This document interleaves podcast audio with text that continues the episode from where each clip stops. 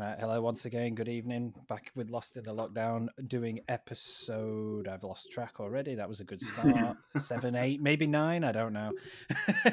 We've banked eight. a few at this point. I think we're on eight, that's right, yeah, so episode eight, where we're talking episode seventeen and eighteen, that's in translation and numbers, so we're, one, like we said last week, we're getting, we're raring towards the finale at this point, which at the moment's four weeks off for us, which is amazing to think that we'll have covered a whole season of a show in what has felt like such little time. Um, I can't believe it, personally. It's made the lockdown go a bit quicker, I suppose, in a way, weird way. They always say, don't they, that if you've got something to look forward to, things go quicker. So every Thursday, I know I'll be sitting down recording with you guys, and it, yeah. it just makes the week go a little yeah. bit quicker. I can't, yeah, I can't believe every time Thursday comes around, it's like, really? That's been a whole week since we've we've last done this. It's very strange. That's how I feel about The Last of Us Part Two at the moment. I'm like, is this going to end oh, yet? Flip, yeah. It's just never end. It's just never ending at the moment. Um. I don't know whether that's a good or a bad thing, but anyway, so this week we are, like I say, episode seventeen and eighteen, so we've touched upon these characters already before. The first one is Jin and Sun, who I think on this podcast we agree are very good characters. Um, we'll get more into that within translation. And numbers is Hurley, which, again, if you've been listening, you know we like Hurley as well. He's he's a nice comic relief, but he's just lovely. Anyway, you just want to give him a big old hug. So we'll get further into Hurley's backstory in a bit. But first off, we'll start with in translation. So Scott will do his normal rundown of things, but John is going to be doing a bit of a new thing for each episode, whereby we're gonna he's going to discuss some of the guest stars that we've had, because we realised last week that the T one thousand himself, Robert Patrick, was in. And um, we do actually get quite a number of guest stars throughout this series, so it'll be good to hear from John as well. So we'll start with you, Scott. Whose birthdays have we got?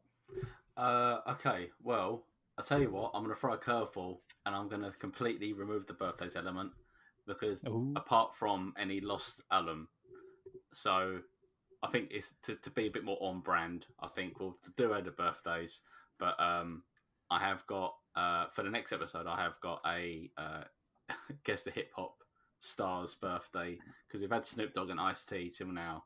Uh, we've got another one upcoming, so stay tuned for that one. Um, Bloody hell. So I've got some trivia, though, for this one, um, as well as the stats. So it broadcast on twenty-third of February, two thousand five. This had uh, nineteen point four nine million viewership, and that is just over one and a half million increase from last week. So that was really dropping the viewership after the um whatever the case may be episode, which was the series high, and now it's picking up again.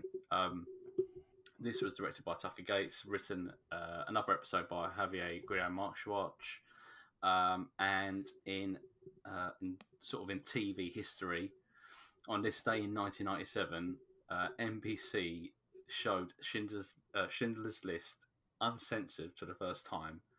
Um wow. And it the audience in America was sixty-five million people that watched it.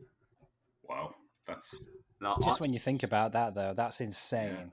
Yeah. I I did some I did some research, and at the time there was one hundred one million households. So I don't know if that if that refers to million uh, like millions in terms of people or households. I'm guessing it will be households, but if you just think yeah. about still sixty-five million, regardless of whatever the the figure relates to, it's that's. Yeah. That's the power of Spielberg. yeah, it's it's yeah. I think in terms of when they say household, they mean it's. I don't know how they work it out, but it's every T V that has uh, every house that has a T V, basically. Yeah. I think uh, whether one or two T Vs. I don't know how it works nowadays, but it does go to show, though, that I guess when did you say ninety-seven? Yeah, ninety-seven. I mean, what? That's yeah. That's not really that long ago, and you know, you're getting sixty-five million for Schindler's List, and T V series now get nothing, really. Even films get nothing. So just shows you how the world's changed a lot. I think obviously the subject material isn't for everyone, but you would guess that each household would have an adult and an adult who is aware of Spielberg and an adult who mm. is aware of the subject material. So maybe they might just flick on and flick off. I don't know, just by accident. Mm. That could be a thing. That counts as one. They're not seven seconds. Daddy, the guy who did E T's got a new film out. Yeah, you don't want to watch that one, I don't think. In all seriousness, great film, hard to watch. Not watched it since I first watched it, basically. Is it's it Spielberg? Yeah, yeah, it is. Yeah, yeah. For some reason, I thought it was Oliver Stone. Just, um, I just sounded to me and thought, is it Oliver Stone? No, definitely. Oh, Oliver Stone can't do anything that doesn't involve Vietnam. Oh, fair enough. In some yeah, capacity, no, it's definitely Spielberg, because the like the, the trivia is that he did uh, Schindler's List and uh, Jurassic Park in the same year, which is insane. That's right. Mm-hmm. That's that's um, what's the word? I can't I can't get my words in tonight. He ran between that's, lots. Uh, yeah, that's diversity right there, isn't it? That is diversity. Props to that dude. Props to that dude. So, have we got any any more at all? Uh, no, that was the only interesting trivia. That's, as I say, on brand stuff. I think is the best way with this. Um, yeah. But yeah, everything else was all politically and, you know, like monarchy related. Like, no one cares about that shit. No, not particularly. So in terms of production, it's a fairly standard uh, crew, really, because we've had Javier write a few before. I think Tucker Gates was one of the in-house guys as well. He's directed quite a few across the series. Yeah, that's right. And I think he's done a lot. He's done a lot with J J and Damon Lindelof too. So he was another one of so, those. So, he's just kind of brought along with him on his little J J train. Yeah. I think Tucker Gates did a lot of Alias. I could be wrong. I might have to do a quick look, but I'm pretty sure he was on Alias beforehand. Yes. Let me have a quick yes. Look. Yes, he was. Yeah, yeah. Oh, he did uh, some X-Files too. He did. Oh, of course. We've discussed this before. He did Threat Level Midnight on The American Office. I was about to say, yeah. Oh, Threat Level Midnight keeps coming back. Love it. Right. Let's dig. Let's dig into this. So. Um, oh, I've got my. Uh, so as always, we'll start. I've with got my flashback. Actors. So... Oh yeah, sorry, no, John. No, okay, I'm sorry. I'm sorry. I just dropped it on you before we started. Um, no, the the only um, real actor um, of note, or sorry, guest star of note, uh, is the actor that plays uh, Sun's father. I don't think he's given a, a first name in this. It's just Mister Um, Pike. I, I, apologies if I'm pronouncing that wrong. I probably am. Um, but the the actor's name is Byron Chung. Uh, and he's been in quite a few stuff. He seems to be one of those sort of jobbing T V actors, you know, somebody that just pops up uh, every so often yeah. for one episode, and then you never you never hear from again. Um, but uh, he's been in a few episodes uh, going back to the late seventies, early eighties of MASH. Yeah, about half a dozen episodes of MASH, mm-hmm. and then he was in, as I say, like West Wing at Alias, another J J Abrams. Uh, production, which I imagine is where mm. the uh, the casting came from again. Uh, it was Alias in two thousand four, and then mm. uh, he was cast in, in Locke for this episode, which is two thousand five. Uh, but apart from that, um, there hasn't been a huge amount after that. Uh, he seems to have been been in another. Uh, it looks as though it's a, a Vietnam type war called Black Sheep Squadron, playing Captain Hirachi. Um, but no, it's a, it's a fairly. Uh, sorry, World War Two. Apologies, um, but yeah, it's quite a, di- a diverse uh, yeah. f- filmography there. There's quite a lot in there, but as I say, he's one of those guys that, that will show up and you might recognise his face, but then you'll you'll not see him again in that series. It'll be another series a couple of years down the line before you see him again. You're like, oh, what was he in last time?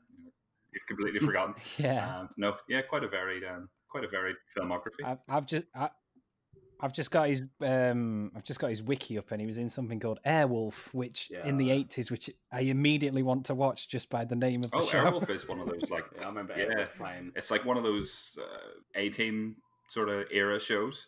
Yeah. Oh, wow. I don't know if you go back if you go does back it, to it. Does now. It kind of complete this? Is it complete the circle of bad? I have a I have something called the circle of bad, where if it goes around the circle, it's immediately good again. You know, like so bad it's good. But if it completes the circle, I have to give it its due and say, do you know what? Okay, I'll, I see what you're trying to do here. Because every time I've watched the A-Team, I've thought this is bad, but I'm enjoying it. I'd say it's along the same sort of lines. Yeah, um, I can't. Can't say for can't say for certain. I don't remember too much of it, but it's uh, it's it's the night boat of its day.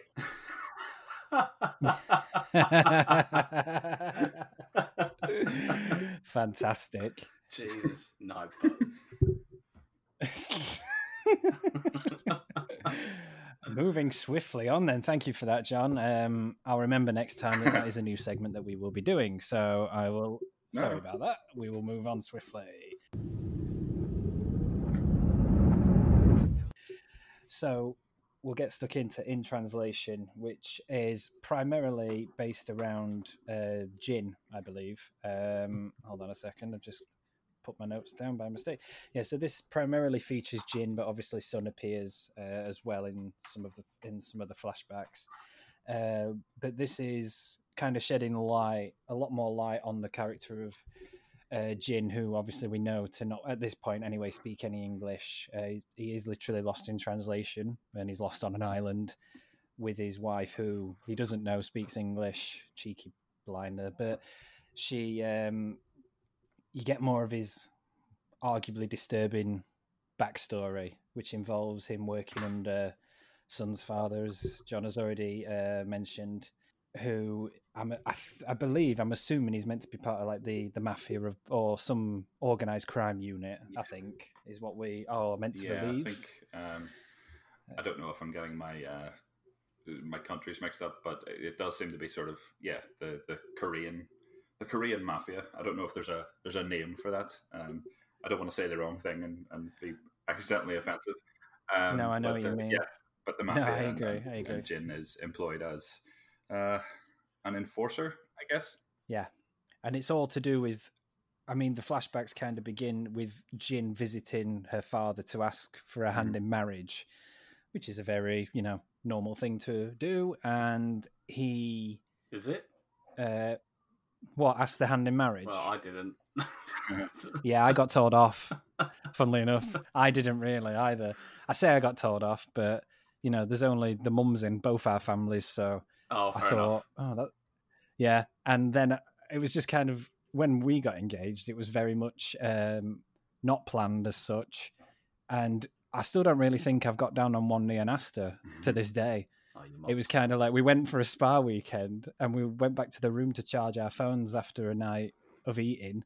We were going to go out for drinks. And then I can't even remember how it, we kind of got to it, but we just kind of said, do you want to get married? And they were like, yeah, I will if you will. Are you sure? And then it was a lot of, are you sure? Yes, no, yes, no. Okay, let's do it. So in that respect, I agree with you, Scott. But the movies and the T V series will have you believe that you have to do this. It's it's very much a trope. Um, whether people do it in real life, that's their discretion. Um, and, you know, you get a slap on the wrist from your mother-in-law. As a joke, anyway, if you don't do it. um, thankfully, I was accepted, so that was good. Um, but yeah, Jin is asking for her hand in marriage. And I believe he starts talking about his dreams, really, what he wants to do and have a family. I think he wants to own his own restaurant, doesn't he, and his own hotel. We get the, um, the plot line of, I believe, Jin's father, um, or at least him saying his dad's dead. Yeah, yeah. And saying that he, you know, he'd do anything, he'd do anything for Sun, which then obviously spikes her, his dad's, uh, her dad's interest, saying he's got a job for him, but it's quite unspecific about what that would entail. So you're already getting some shiftiness involved. But the one thing I picked up in these early bits really is how how different he clearly was before he got involved with her dad. Yes, it's quite, um, yeah, it's it's very evident. Between the two parts of the flashback, from initially him meeting with the dad, and then when he's assigned to go to see your your boy with the dog, uh, yeah. yeah, he's it's it's a massive shift in character and yeah, you know, just demeanor and everything.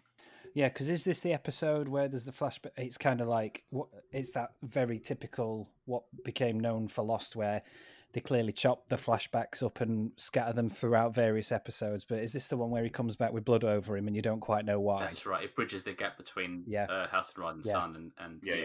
yeah, that flashback. Yeah. That's you see it. The same... Yeah. So we'll get into. Yeah. We'll so get. You, you see the you Sorry, see the, the same scene, but you have the, the added context of this being more about Jin when the previous one was about yeah. Sun. Yeah. Um, and I, That's I right. think you see a little yeah. bit more of the. Like the, the scene in the bathroom at the end, uh, because obviously the previous episode, the you camera do, follows yeah. Sun, but in this one, you know, it shows that the weight is, is weighing on Jin uh, uh, in that in the bathroom scene. Yeah, Yeah, and I, I think a lot like the previous, uh, the last chunk of episodes really that we've talked about, in terms of the flashbacks, not an awful lot happens, but in terms of content, but I think in terms of themes, thematically, it's very, very mm. strong, as mm. has been House of the Rising Sun as well, uh, earlier on in the season. Because even though not a lot happens, it's all implied, and it's very well written in the sense that you, clearly Jin is rising through the ranks of Sun's father's organisation. Um, I think he talks about delivering messages, which, you know, is very hush-hush. It's not simply take this piece of paper and give it to so-and-so. There's, there's a message. It's, you know, go beat him to a pulp or that kind of thing. And, you know, I, I'm assuming the, t- the the writers have assumed people have watched enough crime dramas to get what they're, they're talking about. When well, not Jin, this. Apparently. Yeah. It's like the... Um, Jin, what's that, sorry? Jin obviously hasn't, because he just goes and it's like, we slap on the wrist and then he leaves. uh, yeah. Yeah. yeah. Jin's in trouble. Yeah, I don't think he understands the terminology. It's like, when we say deliver a message... Yeah. You know, he's not seen much in terms of Cosa Nostra sort of like media or like stuff. You know, not read much in books. Yeah, because he he's, he wants him to deliver a message, doesn't he? To like close another a rival's factory, I think, isn't it? That's right. Uh, yeah, and when he doesn't kind of fulfill how uh, Sun's father wants him to do it, he expresses his displeasure mm-hmm. in him, um, and that's where the puppy comes into the play. Um, which uh, is, I believe, a Labrador. Is it a Golden Retriever? It's very similar to Vincent, isn't it? It looks like a chocolate a chocolate lab. Or is it a chocolate lab? Yeah. Oh, yeah, yeah. But, I can't remember. I, can't remember. But I, I like that scene because the Jin clearly doesn't... He does, it, just in how he is, he's, um, he's not... Um, when he first goes to see that guy, he's not, like, anxious or anything. Mm. He goes in and he just says, you know, just tells him about the factory. And the guy's like, oh, I'm sorry, yeah, just t- take the dog. And like the poor little girl's like, dog's gone. And Jin's kind of like, his reaction isn't like, oh, I'm kind of surprised by this. It's more like, oh, this is how it goes. This is what it's like. Yeah. I'll just kind of take the dog and go. It's fine. It's all sorted. Don't worry about it. We got it. We got so much. One of the things I've written in my notes actually is it's it brings up the recurring theme that's been so uh, prevalent, in, especially in this first season, about parental issues. Not in this episode, not necessarily, well, I guess definitely fart daddy issues, but generally parent parental issues. So, you know, uh, I guess Jin, uh, sorry, Sun's a bit on rocky ground with her father just because of the, I guess, the culture and the way he is as a businessman.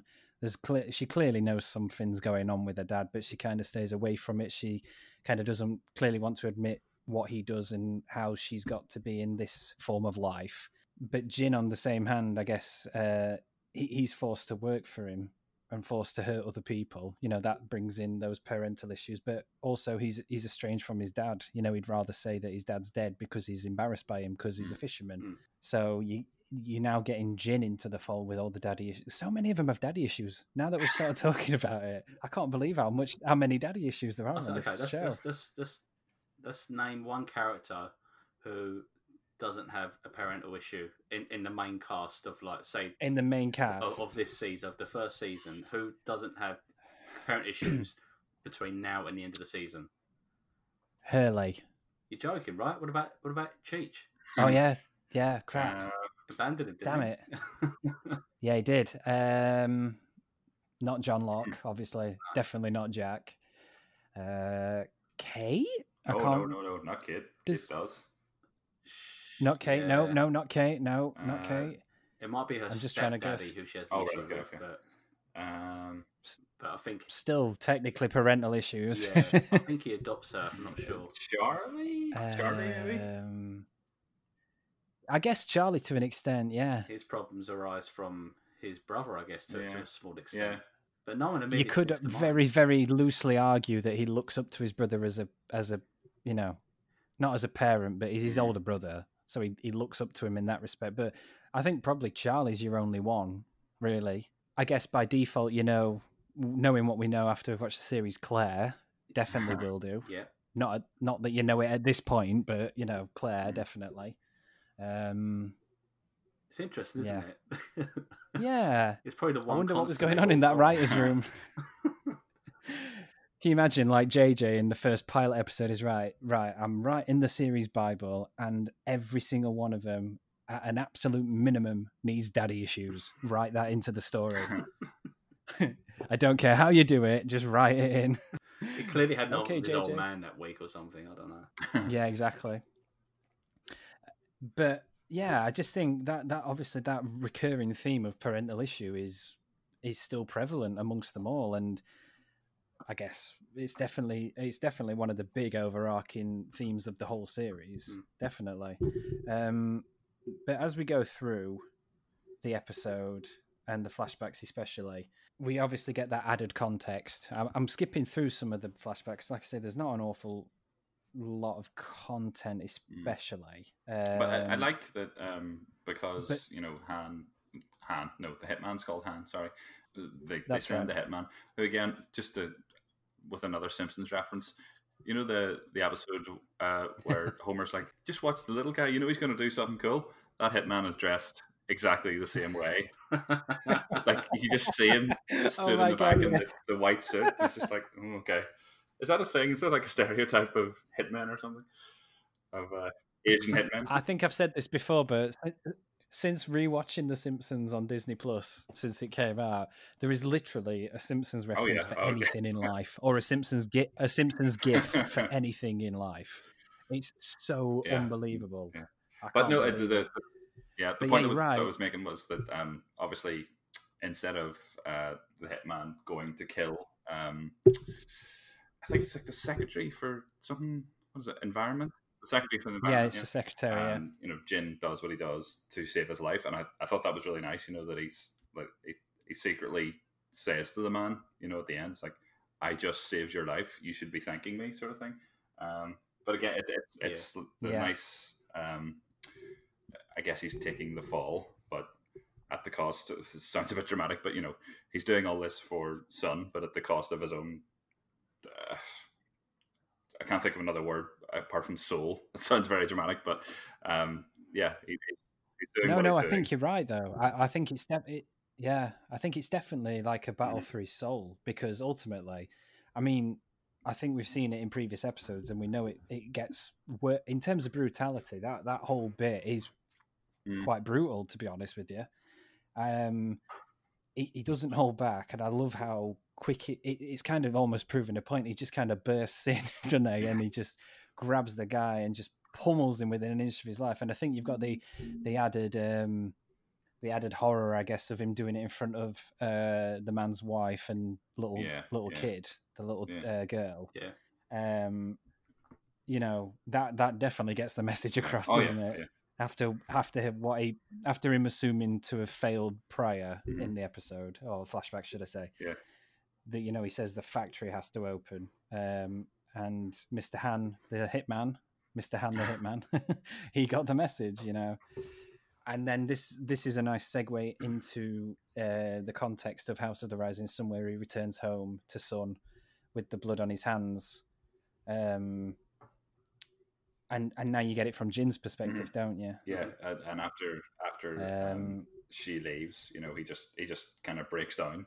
Uh, while he's alone in the bathroom, uh, or yeah. yeah, at the sink, and uh, yeah, it's it's very affecting. You know, it's it's not a, a, especially new. You know, the say the husband does all these horrible things for the sake of his wife, but the horrible things that he's doing are driving him away from his wife. You know, it's it's it's it's a story you, you've heard mm-hmm. before, but it's, like throughout the, this episode, these two actors, like this is maybe some of the best acting I think we've seen in. This season, this season so far, I like. I just think they're they're terrific. Hands da- hands down, they are.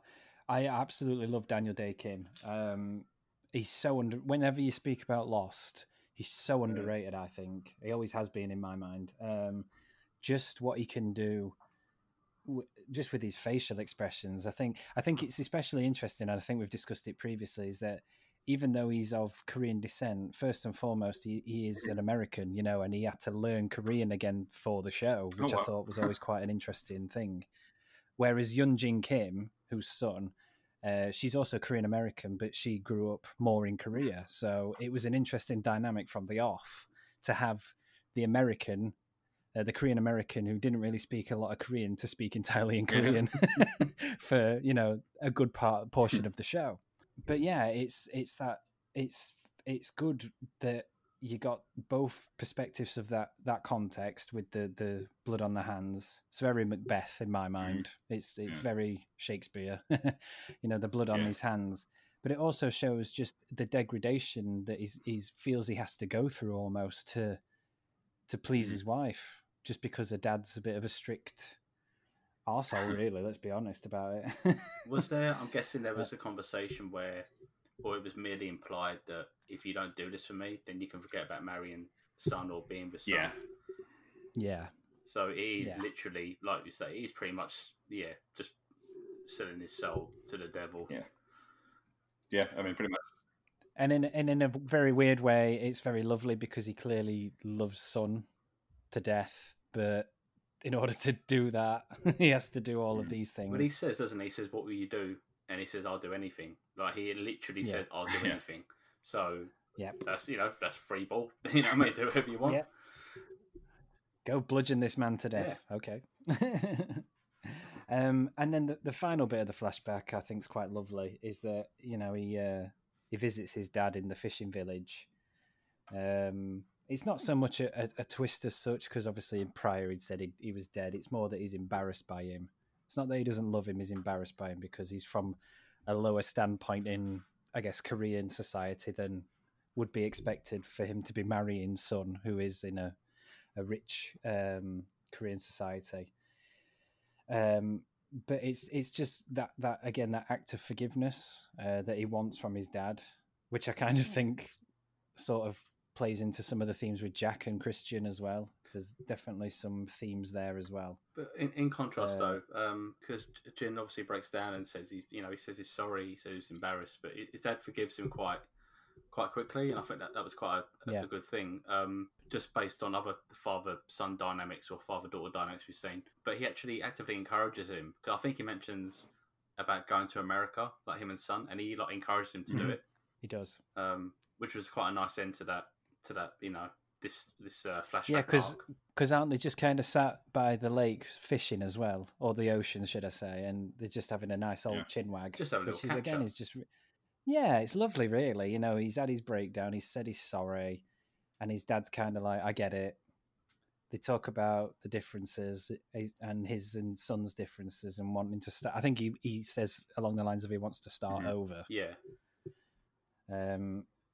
Yeah, his dad says, like, and, you know, it's not it's not too late to do what he wants to do. And also, I think it it's um it's given us the impression that Jin had forgotten who he was, and going back to his dad, to his roots, effectively, has reminded him of his humble, of his humble, mm. humble roots. And yeah, and this kind of brings in the uh, obviously it, it brings them into the fold of how they end up um, on eight one five, because I think Son's dad's next job for Jim, he wants him to sell watches in Sydney, doesn't he? But also Los Angeles, which is obviously where they're, they're flying to on eight one five. So. That's your neat little segue into how we get to the island. Um, so yeah, those are your flashbacks. Really, really quite powerful. But like like John said, you know, fairly standard. But I just think the acting is what brings it to life. You know, in the hands of other people or maybe different characters, it wouldn't have been as effective. But yeah, I always look for I, I always look forward to Jin and Sun yeah. episodes. Oh yes, I, I I agree. I agree with John. Um... I, I think they're probably definitely the two best performers at the moment in, in their in their own respective like episodes or their interaction mm-hmm. with each other. Um, I think yeah, they they have great chemistry and they're, yeah, they're fantastic actors. And and that and I and I just feel kind of ashamed myself in a way that when I first watched this, I just never really. And it's not that I never liked them as characters; it's just that I never kind of really got. got what the storyline was meant to be almost. I think that's just from a younger mindset. I never really understood the point. I never really got the romance side of it. But now that I'm much older, I just complete, I'm just head over heels for it. I love it. Yeah, it's yeah. amazing. Yeah, I can't argue.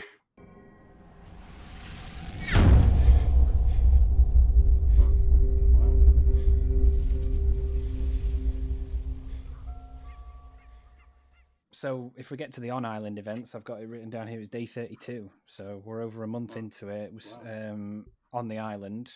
And this is begins with Sun wearing the bikini. So she's getting a bit more confident, obviously, within the culture they're from. She has to cover up a bit. Uh, It's embarrassing. And I think we've seen aspects of it in Jin's personality before, haven't we? Where he's said, you know, you're, you're filthy, you're dirty, go have a wash. Uh, th- those kind of things.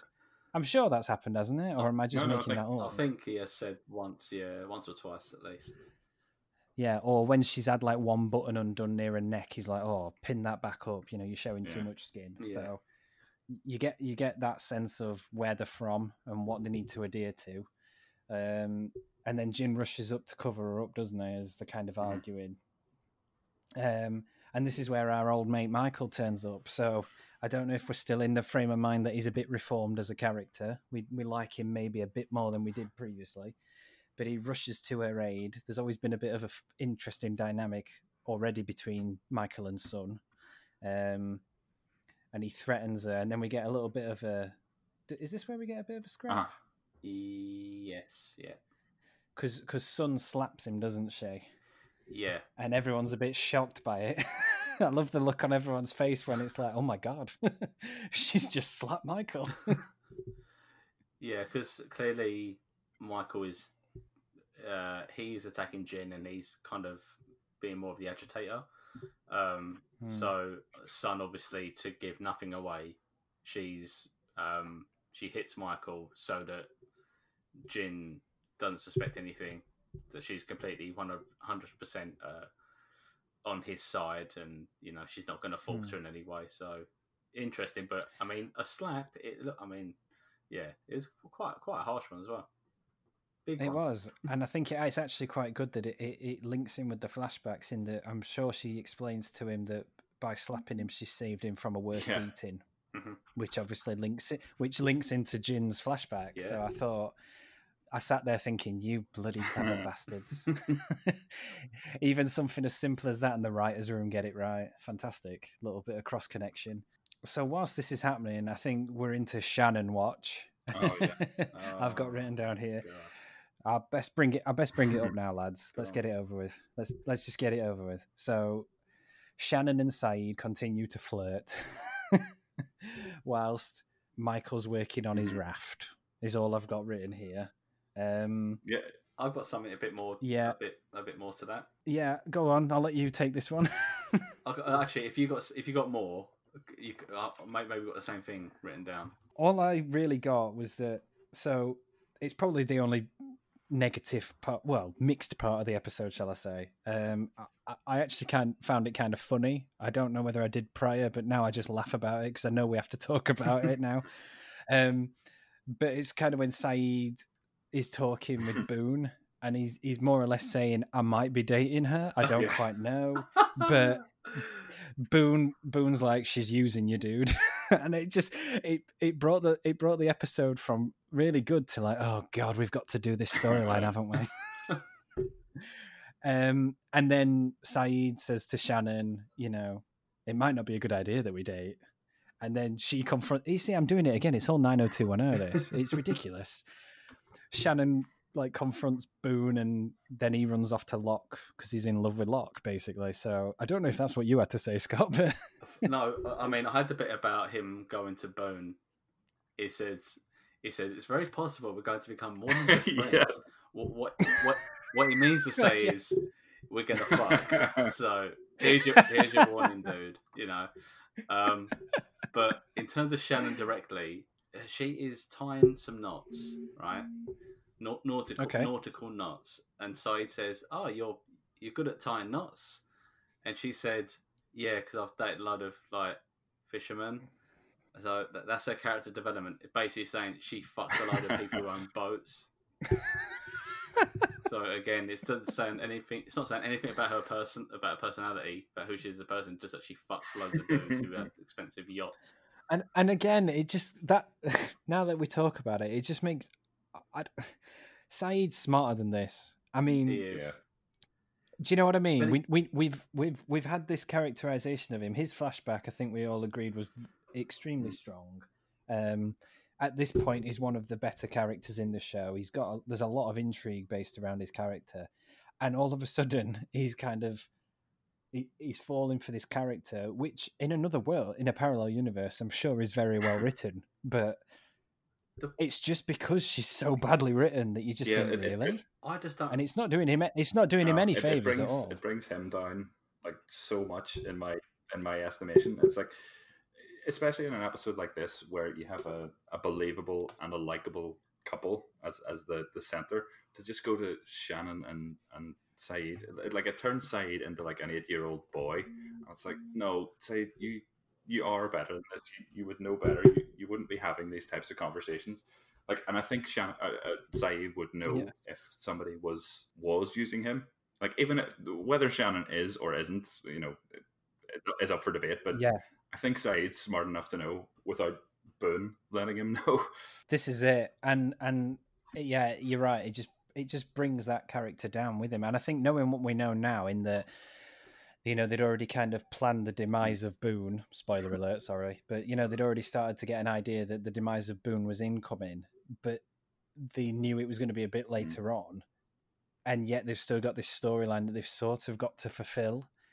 And I know we've got a lot of episodes where, fair enough, there's the main char- there's the main characters within the flashbacks and they are the central focus of the island storyline. But they've still got to visit the rest of the characters, yeah. haven't they? And yet they seem to focus very much. The other characters that they focus on yeah. is this. And I, I maybe in two thousand four it worked. I don't know at the time if anyone enjoyed it. I can't speak for those people if they did. But just rewatching it time and time again, it don't work. It didn't work at the time. It don't work now. I'm sorry. The most frustrating thing about this um, plot or this relationship is that even... Even it's not a case of episode to episode, like where Saeed is like the character that we love, you know, the, the smart guy, the intense guy who was serving in in in, in Iraq. But it's kind of like in within the episode, the same episode. So he'd do like the stupid googly eyes teen romance thing with Shannon, and then the next week talking to Jack about a battery and shit. It's just like it doesn't make sense. It's not really consistent within the episode. It's so it's just. muddled. It it it feels like a head writer said, right, this is the storyline we've got to do, and like people like Javier, what's his face? Sorry, I can't pronounce his last name. Apologies. Uh, but you know, like uh, Jack Bender comes in, and various people have come in, and they've like, right, we've you know, this is something we have to kind of write for. But you can tell these people, bless them, they're not like romance writers. The the theme of this episode is is is quite dark, and you know. Very specific writers, I think it's something in Lost's favour, especially the writers, is that they, they they employ specific writers for a specific tone, yes. is what I've always found in, in this series. And fair enough, they missed the mark a couple of times, but you know, you know when you get Lindelof doing time travel, it's going to work nine times out of ten. And you know when you get Jack Bender in, you're going to get quite a thrill-seeking, swashbuckling episode of some description. You just know that. It's almost like when Greg Nicotero does an episode of Walking Dead, whether you watch that still or not, I do. But nine times out of ten, someone's going to die. It's just a fact. With this, I just feel like, and I don't blame the writers for this, but I just feel like it's something that's been shoehorned into their episode that they've kind of got to cater for. And it just brings it all down, really. It's just not, it just doesn't work. It's as simple as that. I mean, do, do, do you get the feeling that at this point, I don't know if it's from a retrospective point of view, but do you get the feeling that the the writers might have looked at Shannon and thought, maybe we've written her wrong at this point, but we need to keep going? yeah.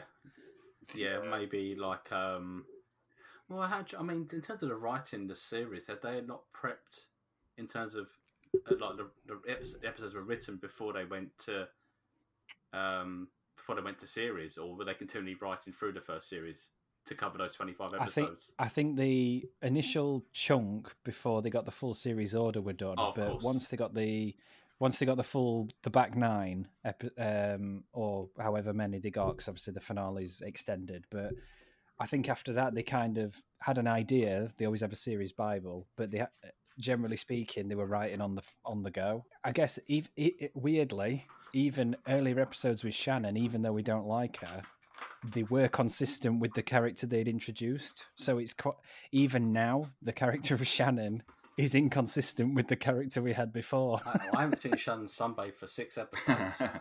It's really it's, it should, odd. Do you know? Do you know what? It's off-putting. Yeah, it it's weird because all we've known her do is be the Barbie doll who just sunbathes, and But do you know what? We've talked about Shannon enough now, I think. I guess the only thing was, we'll, there's one little bit towards the end of the episode that we'll just very quickly mention, but we'll get there when we get there. Let's go back to Jin, because that's more interesting. We've obviously had this little uh, domestic with Michael and Son and Jin. There's always been a bit of a weird triangle. I don't know if you agree with them. Not necessarily like a love triangle, but there's clearly uh, that respect that Michael has respect for Son. Son definitely kind of likes Michael, not as a lover or anything, but just definitely as a friend, but she can't be his friend because Jin. Do you know what I mean? There's that dynamic going on. Mm-hmm. I think this is the episode where we start talking about how many people can fit on the raft, and we get the uh, in- info that Michael can only fit four yes, on. And Sawyer has, has bought a seat. And we, yeah, and and this is where Sawyer comes into play. So even though he's one of the other characters in the episode, he's much more interesting than Shannon, Boone, and Saeed, sadly, at this point. But I'm pretty sure Sawyer's like of the opinion that just because he's brought some building materials that that gets him on the raft. Just because he brought some trees, he's like, yeah, I'm going. Which I think is very, very Sawyer. And I guess the focal point, really, of the on-island events is the raft catches mm-hmm. fire. So this is where your drama comes into it. And because of the little spat that happened earlier that day, everyone blames Jin. And it doesn't help that they find him covered in burns either. Yeah. Um, yes. Again, I think I mentioned before in the, the, the previous uh, episode... Um, Oh, what was it called? House of the Rising Sun? Yes, the previous uh, That's right. Jin and Sun episode. You know, it, it's it's a very good uh, device that, you know, one of your characters doesn't speak, or well, two, but one really of your characters doesn't speak English um, hmm. to to immediately heap suspicion on them, because obviously they can't plead their case. Uh, in this case, of course, you know, the all the evidence does point to Jin, you know, out of uh, revenge or jealousy or whatever. Um, but I just like it, it's it's a little uncomfortable sometimes how quickly they would they would go to accuse Jin just yes. because he's he's I guess the other. Uh, it's it's perfect. I can see how it's perfectly reasonable, mm. but at the same time, it's it's a little. It's, but, it, but it works yeah. for the drama, you know. I mean, it, it absolutely does. Um, it, it works. I, I know what you're saying. It works for the drama. Um, it works in the context of the episode, but a bit of an outside-in perspective. I know, like Jin is. Is the minority, isn't yeah. he? However you want to look yeah. at it. Um, and yeah, they're quite quick to believe that, especially Michael. Mm-hmm. I guess from Michael's perspective, you know, the, it's not like they've just, the writers have just thrown it at you. There's definitely been that build-up of tension oh, yeah. over the yeah. season so far. So I get what you're saying. You know, it definitely works within the drama. Mm-hmm. It, they kind of escape it a little bit because they've not just said, oh yeah, you know, th- it's the Korean guy who's done yeah. it. It's nothing like that. But I know what you mean. It does feel a bit uncomfortable yeah. at the same but time. But yeah, the, I mean, it is... The, um, the language barrier is just a, a really a really good way to get around it, um, because yes. because obviously if somebody can't plead their case, you know, how are you going to believe them one way or the other? Um, and then I guess that, that brings us to the yeah. to the uh, the revelation to all the other castaways that Sun obviously does speak English, um, which, which is yes, such yes, a that... good scene. Again, I'm going to talk about the acting, but it's it was yeah, it was just brilliant. Like just the, the scream, and I, I just I just really really like her as an actress, um, and I'd forgotten how good She's Sun was. Um, but that, that scene is it's just yeah. is is excellent again, and it's a really fun. I was going to say even now on a rewatch, even now on a rewatch, there's so many moments where even though I know what's about to mm. happen. I mean, you can say this about so many things, but it really just, you just think, fuck yes, yeah, that is so yeah. good. You just kind of want to fist pump in the air and go, oh my God, that's amazing. Yeah. It's such a good moment because it's, it's, that's kind of, that's the moment, isn't it? Where, I mean, Michael's beating Jin to a crisp, basically. He's beating the hell yeah. out of it. Oh yeah, everybody gathers around you know, for got... like, for like Fight yeah, Club or yeah. something. It's really it's, weird. Don't you think it's such a clever way to? It's not. It's not just the twist that she can speak English. It's the fact that they've found a very, uh, what's the word? They've found a very reasonable way to gather everyone together. Yeah. Yes. That that that isn't even that isn't even the focal point of that scene. The scene is Michael is beating Jin up because he burnt the mm-hmm. raft, or so he thinks, mm-hmm. and then. It's that beautiful thing of actually, this isn't the point of the scene. This is the point of the scene. You know, mic drop kind of moment.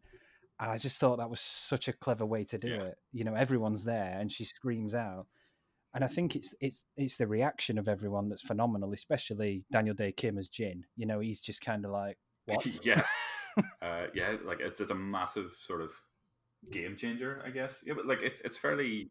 Yes. It's still quite small, um, I guess, in, in within the rest of the scope of the series. But you know, for, for the two characters that are, this episode revolves around, it's... It has huge ramifications. It has huge. Uh, it's it's a huge effect yeah. on everything. We I guess we know about the relationship anyway, or at least that that Jin feels about the relationship, um, which again is, is what leads into. Yeah. I seem like I always say this, and it's it's the case with Lost, but you know, it feeds into how the rest of the series progresses, because by the end of this episode, Jin uh, sort of leaves the caves, le- essentially leaves Sun. Yeah. Um. But yeah, it's like a massive, massive. game changer for for this point of the series. It's a very human moment, I mm-hmm. think. Um, it, it's what Lost excels at, I think, is despite all the timey-wimey, to quote a bit of Doctor Who there, but timey-wimey sci-fi stuff and all the batshit insanity that comes after this, at the end of the day, it's all about the characters, and they excel at little moments like this. Like you say, it it's not a big deal in a way, but it is. Yeah. It's huge. Yeah. Um, and on the back of that, she explains to Michael that, you know, he didn't burn the raft, and the reason he's got, I think it's his hands that are burnt. He was trying to put out the yeah. fire. He was actually yeah. trying to help. Uh, and th- I think this episode plays a lot with juxtaposition, because you've got this idea in the flashbacks that Jin, you, you know, he's not a bad man, but he's he's playing the bad guy yeah. because he's he just wants to be with Sun, but in order to get that, he needs to appease her dad. Yeah. Um. And I guess he kind of plays that role a little bit in these early episodes, you know, and he, I guess he doesn't help himself, because he does come across as very stubborn, quite stern, ready for a fight. But really, he's just, I guess he's very insecure, isn't he? Yeah. Because he doesn't understand these people, and he does feel lonely, and he, he does have a lot of guilt about his past. And when you start putting all these things together, it really makes his character so strong, I mm-hmm. think. Um, but, you know... The notes I've got here, just a bit after that, is, you know, we, we start getting ideas of who did burn the raft. I think Locke... Um, yeah, Locke... Uh, he, suggests... Yeah, he sort of... Sorry, no, no, sorry he, he sort of interrupts the, the argument. You know, everybody's sort of at a stalemate. He inter- or, uh, ugh, can't even talk. Yeah. Interrupts the argument. He's like, all right, everybody, stop playing silly buggers. There's other people on the island. It was probably one of them. And I quite like that um, nobody nobody like agrees that Jin didn't do it. They like they all just sort of yeah. you know, as Locke says, you know, there, there's more there's bigger things to be concerned about. And I quite like that, because it's, it's you know, it, it still maintains that element of, of mistrust between everybody, um, which is obviously yes. far better that that still exists and has to be rebuilt between the characters than just somebody saying, oh no, it was the others, let's forgive everybody. Um, mm. I, I just quite I quite enjoyed that Jin isn't automatically innocent uh, because because Locke mm-hmm. has spoken up. And then obviously Locke um, has his little talk with Walt. Well, that's it. And I, I, I, at least Locke gets his little moment. I know we've said this is the chunk of episodes where he's not really in it, but every time he is, mm. he has something to mm-hmm. say. He does make a case for, again, obviously being one of the, if not the best character on the show, just by what he says. um, I think my favourite bit is is this next bit, though. Um, just again, from a very human perspective, you know, Sun, I mean, Michael's decided to make a new raft, you know, yeah. bygones be bygones. He's making a new raft. He's getting off the island. Uh, and Sun goes to speak to Jin, and it, it's the fact that she says it all oh, in English to him. That she oh, it's says, so good. Yes. Are we all in agreement here where she says, I was going to yes. leave you? And she knows he doesn't know what she's saying. It's brilliant. And, and for some reason, it broke my heart. It broke my heart. Yeah. And she said, but she says, she, you know, he changed her mind about leaving. And then she goes back to Korean and says, you know, we can start over. And then he's like, no. And just walks off. And I was like, oh my God. Yeah, it, it, it was absolutely fantastic. Like all the things that, that she can't say to him, you know, in, in Korean, in her own language, that she just, she just blurts them out in English, knowing that he can't understand. And then says that last line. It's just, yeah. Uh, it was, yeah. So, oh, it's so good.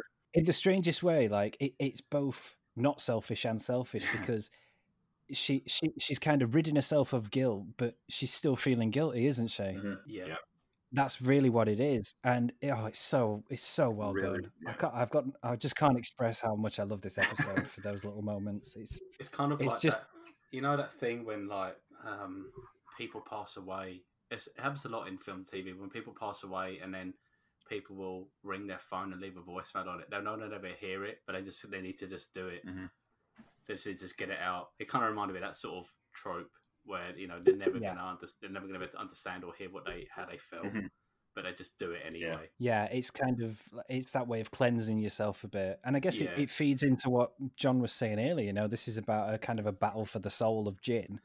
In the in the flashbacks, you're at a point now where not only does Jin have a secret, but we know Sun's had a secret, and this is sort of her way of dealing with mm-hmm. it. But it's just it's just the context of what she had to say to him. Just oh. Fantastic. It's also it it just it also feeds into this whole um, conservative way of life that they had in Korea, or at least where where they were from in Korea, about how much of a betrayal it is to not to not tell someone you speak another language and you communicate to other people about you knowing what they're saying. It's, it seems very mass because his reaction is, "No, we're done. Like we're done." Yeah. Like, it's quite it's quite an extreme thing. So I mean, I, I don't even know. I don't know how like it takes them to reconcile, but I guess it must go through like a few episodes where they're very distant and yeah, um, it, it, it's it. it's it's something that kind of more or less continues to the moment he gets on the raft, really, oh, in God, the finale. Yeah, yeah, yeah, yeah, yeah. I forgot he. Yeah, I forgot about it completely. But yes, mm. I really did, because he, him and Michael start to become a bit more um, um, chummy. yeah, like he says, you know, well, he doesn't say, but he he says he'll help. Um, and they start to become a bit more uh, tolerant of each other. Um, yeah, I mean, we'll, we'll get into it, but just whilst you're mentioning that, there's a, I think they develop a wonderful dynamic where even though Jin is still speaking in Korean, Michael understands what he's trying to say. So when others are like, "What's he saying?" He's like, "He just wants you to put that down there." You know, there's just oh, there's just a wonderful comedic dynamic that they end up having. But yeah, it's just like a completely random side note about about Jin and his um, dynamic with characters. But the, there's been a few episodes where there's been this interaction with him and Hurley, and I love I love them two together. Yes, I think they have this thing with that the thing with the, with the catching the fish, and they had this yeah. thing with carrying the. Was it carrying the bamboo, or was that someone else? Uh, I think that was. Oh, I don't know. I definitely know that. Do you mean the fish when Hurley gets stung? Oh yeah, is that the jellyfish? You got, you, got a, you got a pee on me, yeah. Yeah, and he doesn't understand. No.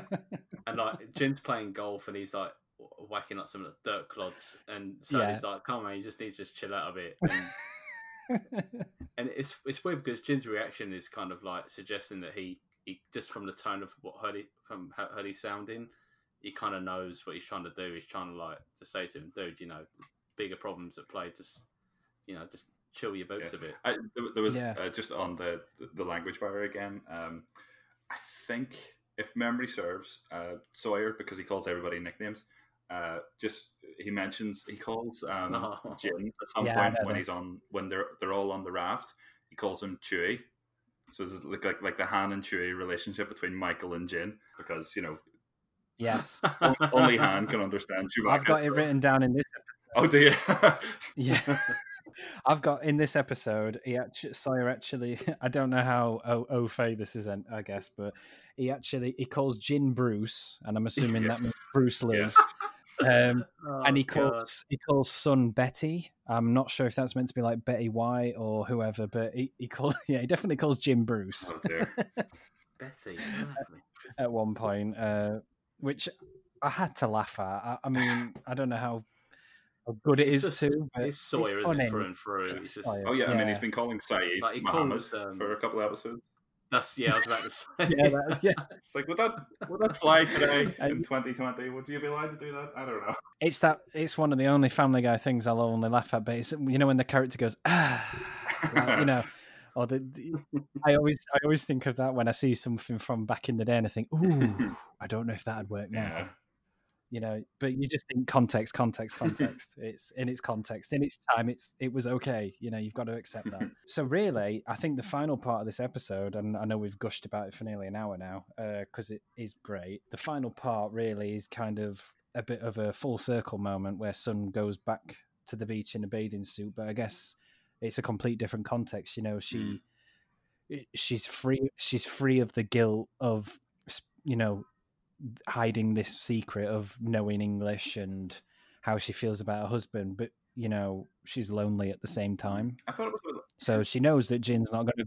Sorry, no, I, I just I thought it was a little strange um, because that, that last scene, it does seem like she's she's very relieved, where in her previous scene she was she was mm. gutted. Um, but like I, I obviously like I understand, you know, there is a. an element of, of relief, I would imagine. You know, she doesn't have to be yeah the she doesn't have to put on the, the facade anymore. Um, I just thought it was quite strange because it seemed like mm. she was like, oh, I can't, I'm so glad I'm rid of him, but at the same time, well, I mean, yeah. that's I guess that's just life. But you know, uh, it just yeah as a as a symbolic uh, representation of it. Yeah, it, it, it's it's very good. It was very uh, it very is. effective. It I've is. got. I'm just on Lustopedia now. And there's a page for Sawyer nicknames. So I'm just going to give a couple that he gives to Jin. Um, oh, God. So we had Chewie, obviously, and, yep. and Bruce, Bruce Lee. Uh, there's also Mister Miyagi from White Rabbit. Oh, God. Um, and um, there's Sulu. Oh, God. Well, I don't know um, what's worse. um, and oh, but, um, Sun, uh, Betty, is actually a reference to Betty Rubble, apparently. Oh, okay. Okay. Um, but I don't remember Betty Rubble being a kind of no. oppressed, downtrodden person. She was normally the dominant one in a relationship. Yeah, I thought, was that Fred Flintstone's wife? No, Betty was Barney Rubble's wife. Oh, Barney Rubble, yeah. Oh, God, yeah. She was definitely the, like the, the, the pants in that relationship, so to speak. There's also Tokyo Rose, which is in another episode, which is yeah. a reference to... Um, It was a name given to Allied troops in the South Pacific during the Second World mm. War. Um, there were like female um, broadcasters um, of Japanese propaganda. So yeah, so it doesn't matter where they're from. It's just if it's Asian, that's it. That's yeah. what I'm going to give yeah. you. There's always one that I remember. I, I might I'm jumping way ahead. I can't remember what season it is, but um, it might be three, might be four, and I'm sure we'll pick it out when we see it. But I'm sure. Sawyer refers to either Jin or Sun as Crouching Tiger, Hidden Dragon, and I'll never forget it. Oh dear! That um, is in season three. That is. Is it season three? Yeah. I, can't, I just distinctly remember, even at the time, thinking, "Can they say that? Are, are they allowed to do that?" Anyway, that's by the by. It's fine. yeah, yeah. I mean, Saeed's uh, not Saeed, Sawyer. I mean, I bet that that nickname page is just full of Sawyer. yeah, there's loads. There's loads. It's ridiculous. Yeah, I mean. I can imagine as a writer, how do you go through all of those? I mean, I can't, I can't even begin to remember half of the stuff. I know he always refers to like Danielle as like the French chick or something like that, but there's, there's just so, loads of names. Sides are the worst, though. I mean, you couldn't do it now. There's okay, terrorist, Mohammed, Omar, Abdul, oh, damn Arab, Captain oh, Arab, Red Beret. So basically, just all the racial stereotypes. But yeah, yeah. Oh, but I guess right. Like, okay, let's. Yeah, it. sorry, just just to, to keep going with yeah. the nicknames. I guess you can get away with it with Sawyer because that's the type of character he is. You know. Uh, yes. Like, I, I can't yeah. imagine any of those are from say seasons four, five, and six. Those are all. Those are probably all like season one uh, when he when he's early Saeed. Yeah, yeah. yeah, yeah. When he's when he's the.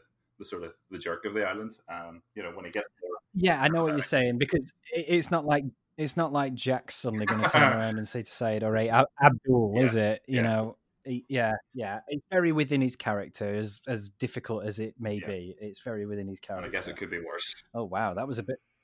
It could be worse, but that was an interesting segue. So to just, to just wrap up things, that was uh, the, the very final bit of In Translation. Mm-hmm.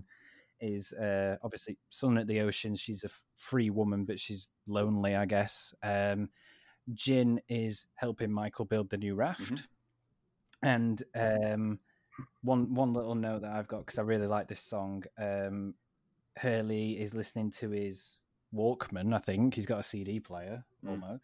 Uh, he's listening to Delicate by Damien yeah. Rice, and the song cuts out midway because his batteries die. And that is probably the most heartbreaking moment for me, because I adore I adore music, and there's nothing worse than when your iPod or your or your phone battery dies and you're listening to a track. Yeah, I thought that was an interesting and choice, because I hadn't heard that maybe like in ten years, that song. Uh, it's a great song. Yeah, it is a great I, song. A... I thought it was great, particularly um, the song's great. I love, I love a bit of Damien Rice. But um, yeah. The, it was a nice stinger to lead into the next episode, because Absolutely. they've not they've not really done anything like that. It's been very much just like close up on the character and mm-hmm. they made this serious face oh, or whatever. Yeah. But this was like mm-hmm. a bit of a, a bit of a comedy element on it. Yep. Um, and obviously because the C D player cuts out, it's like ah, oh, so we're gonna find out. I, yeah. You know, we find out more in the next episode about that. I was gonna say, I think this is when they start to change how the episodes end a little bit, and you just said basically what I was gonna say. It's perfect. Okay. It's a, such a clever way to do it. Um, so we'll we'll close the chapter there on In Translation. I think an episode that we all agree is fantastic. Yeah. It might be a bit generic, but the way it's done and the way it's acted is fantastic. Yeah. We've had Shannon watch, so we've got past that. Thank God. Um, for another episode at least. I can't remember in my. No- I'll have to check my notes if they're in the next one, but we'll get to that. Uh, in a did minute. We? Sorry, uh, just a couple. Sorry, of... just before sorry, I forget. Um, did we mention that Walt um burned the raft? Did we say that? We didn't. I'm sorry. I'm so sorry. Yes. uh, how could I forget? Sorry, just, I got so wrapped. We got so wrapped up in talking about Sawyer's nicknames that I just forgot another twist of the episode. yeah. So uh, John and, oh, and Walt are playing yeah. backgammon again, I believe. And uh, John, yes, John, sort of, right, yeah, yep. John um, coaches the, the confession out of him that he uh, that he burned the raft. But, I mean, that's pretty much it. Walt just says that he, he doesn't want to he doesn't want yeah. to move about anymore. Um, I just thought it was interesting because it was like pr- I wonder does that kind of sort of tie into the fact that Walt is special and he's wanted by the island, but I can't really remember the, the ins and outs mm. of all that stuff. So, but yeah, I just thought it was interesting. I'm pretty sure. Lo- Locke says he knows anyway, doesn't he? It's more, yeah. I think Walt Walt kind of willingly tells him, doesn't yeah, he? In the end, yeah. But yeah, it's it's it plays into that thing we've discussed in previous weeks, where you know it probably was a missed opportunity in terms of Walt. He clearly he clearly killed his mum. Let's be honest. About that. The little shit. um, but yeah, sorry to anyone listening. That went a bit haywire. That's my fault. But yes, Walt burnt the raft. So. Um, just a couple of production notes, really. There's not an awful lot here. So in terms of the general reception of the episode, I was quite surprised to find that it was quite mixed um, on initial review. Obviously, I G N criticised it. And if you've listened to us prior, you'll know that we have a bit of a disdain for I G N. Of course, they criticised the episode. The main reasoning was it didn't advance the series narrative. So I'll, I'll flip the bird at you, I G N. I'm sorry, but you're talking out your ass. I don't agree with that, yeah. No, I completely disagree. Um, one positive review, and something I do agree with, though, is that um, In Translation was obviously a very good companion piece to House of the Rising Sun. It recontextualized that uh, the Jin and Sun uh, relationship. Mm-hmm. Uh, it gave you... The flash it, it contextualized both sets of flashbacks. Obviously, they tie together very neatly. Um, so it's obviously something that's been planned out. And you know, in terms of storytelling, it's top tier loss for me. So yeah. Bullshit to the reviews on that one. I'm sorry, you're wrong. It's a great episode. With that, we will move on to episode eighteen, which is entitled Numbers, and this is.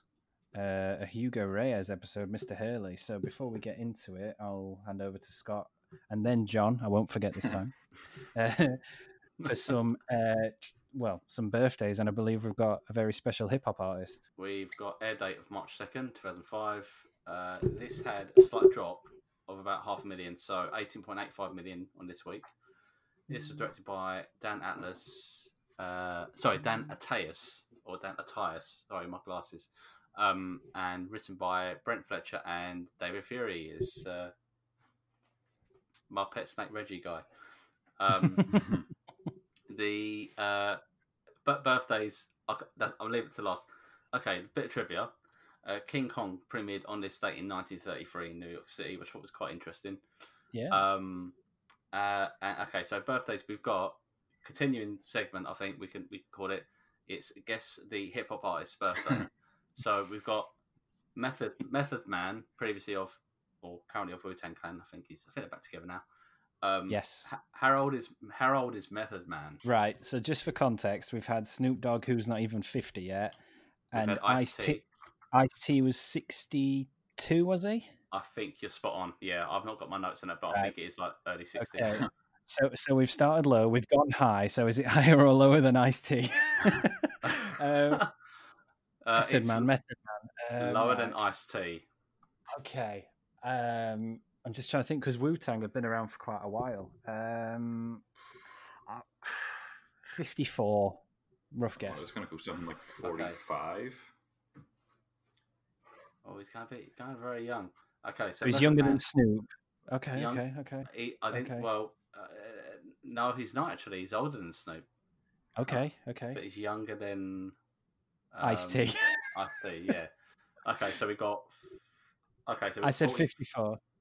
Fifty-four, and John went forty-five, but I've ruined it already by saying he's older than. Okay, so he's he's forty-nine. He's forty-nine this year. Oh, okay. I think well, John gets forty-nine. That. John gets that. forty-nine. forty-nine. Well done. That's mad. Wow, he's quite young then. Still How very long? young still, yeah.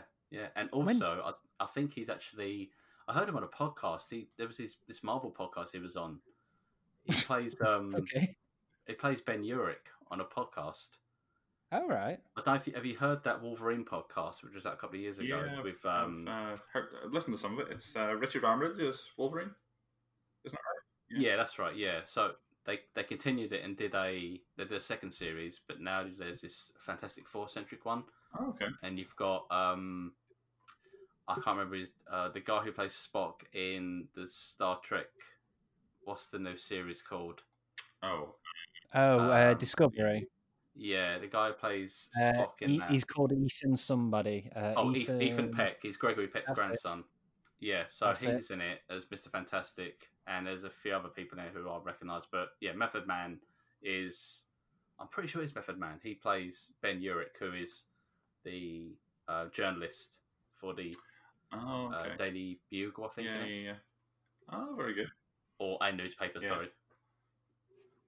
I'm just having a quick look now, at, obviously, at Wu-Tang Clan. I've got to, I've got to now because I'm blown away by that statistic. So they formed in nineteen ninety-two. So, I mean...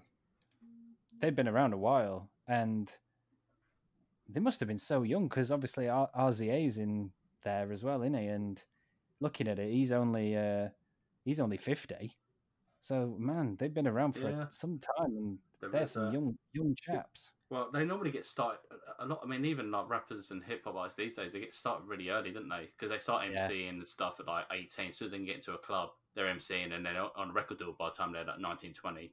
So they're they're the height for their career is like in their early twenties, pretty much. I mean, it's always interesting. I mean, just whilst we're talking about it, I know we've gone on a segue of hip hop here, but I always find it amazing about how old Ice Cube is, and I don't want to ruin it slightly in case you're going to have to, you know, you get to use it later on.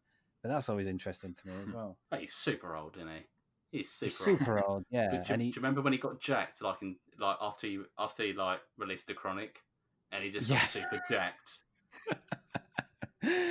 I just yeah, love Ice Cube. Around anymore. I just love. I love N W A. I love. I love him in films. I just. I think the pinnacle of Ice Cube is Jump Street. I don't know I'm why I think Dre, that. Sorry, I got Dre mixed up with Cube. That's not good. I've announced you know... my hip hop knowledge. Yeah, Cube, Cube's uh, Dre's not in Jump Street. No, he's not. Definitely not. I just always, I know everyone goes to like Korean Jesus as the funniest bit. It's definitely up there for, for one of the funniest bits. But I just think it's in, in the sequel where he's he realizes that Jonah Hill's going out with his daughter. And yeah, that's the best scene ever. It's that when he goes amazing. up to he goes up to get his food, and obviously Latifah's his wife, and she's like, "Oh, he's just had, he's having a lot of problems at work." He's like, "Give me them motherfucking green beans." What are y'all rationing or some shit? He's like, I like my chicken. I'm going to take this all. I love Cube so much. He's fantastic. I'll have to watch that again. Oh, I, I watch it like every year. I just, I think Tatum and Jonah Hill are great together, but Ice Cube makes it. he's phenomenal, right?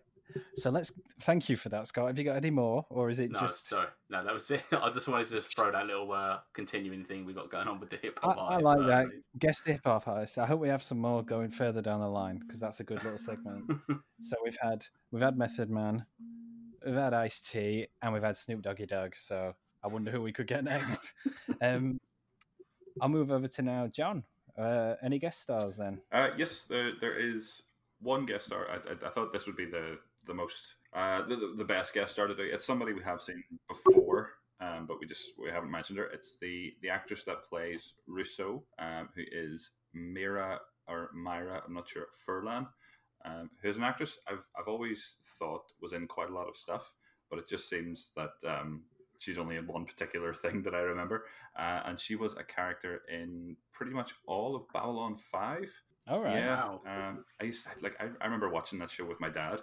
And I was way too young to watch it because I had no clue what was going on. It was like, it was like watching, it was like me as what, ten, eleven, twelve, watching Battlestar Galactica. You know, it's it's way above my my uh, capabilities at that age. But I just remembered there was aliens in it and it was fun. Um, but she played, she was on Babylon five and she played Ambassador Delenn. But um, she's again, she's one of those actresses. Ah. Um, she was in all of Babylon five and is a pretty prominent character in Lost, and then didn't really do anything of note uh, since, you know, at least in the, the English-speaking world. Um, just one of those ones that kind of had her time and then then disappeared again. Um, but I, I think she's fantastic and Lost. And from what I remember of Babylon, she's great oh, in yeah. that too. I mean, I've just had a quick look. Uh, she's Croatian. I didn't realise that. I mean, she pulls off the French accent mm-hmm. very, very good, yeah. frankly. I did not have a clue. So, yeah, that's cool. Ah, wicked. I mean, I agree. I love Danielle Rousseau. Yeah. She's she's a great character in the show, and uh, definitely up there with the best recurring characters that mm-hmm. we've got, mm-hmm. which we will get into. So, thank you, chaps. We'll dive now into episode eighteen, numbers. So this is uh, Hurley, centered around Hurley. Um, and as I've already said, if you've listened to us before, we love Hurley. But this is a very big episode in terms of mythology, especially. Mm-hmm. Um, starting with the flashbacks. So, simply put, Hurley wins the lottery. Um, and I think over the ensuing weeks, we start to get a feel that even though he's won the lottery, everything that happens is bad luck. I always quite like this opening scene, actually, because if I'm right, he's eating a bucket of fried chicken, isn't he? And he's got his he's got his ticket.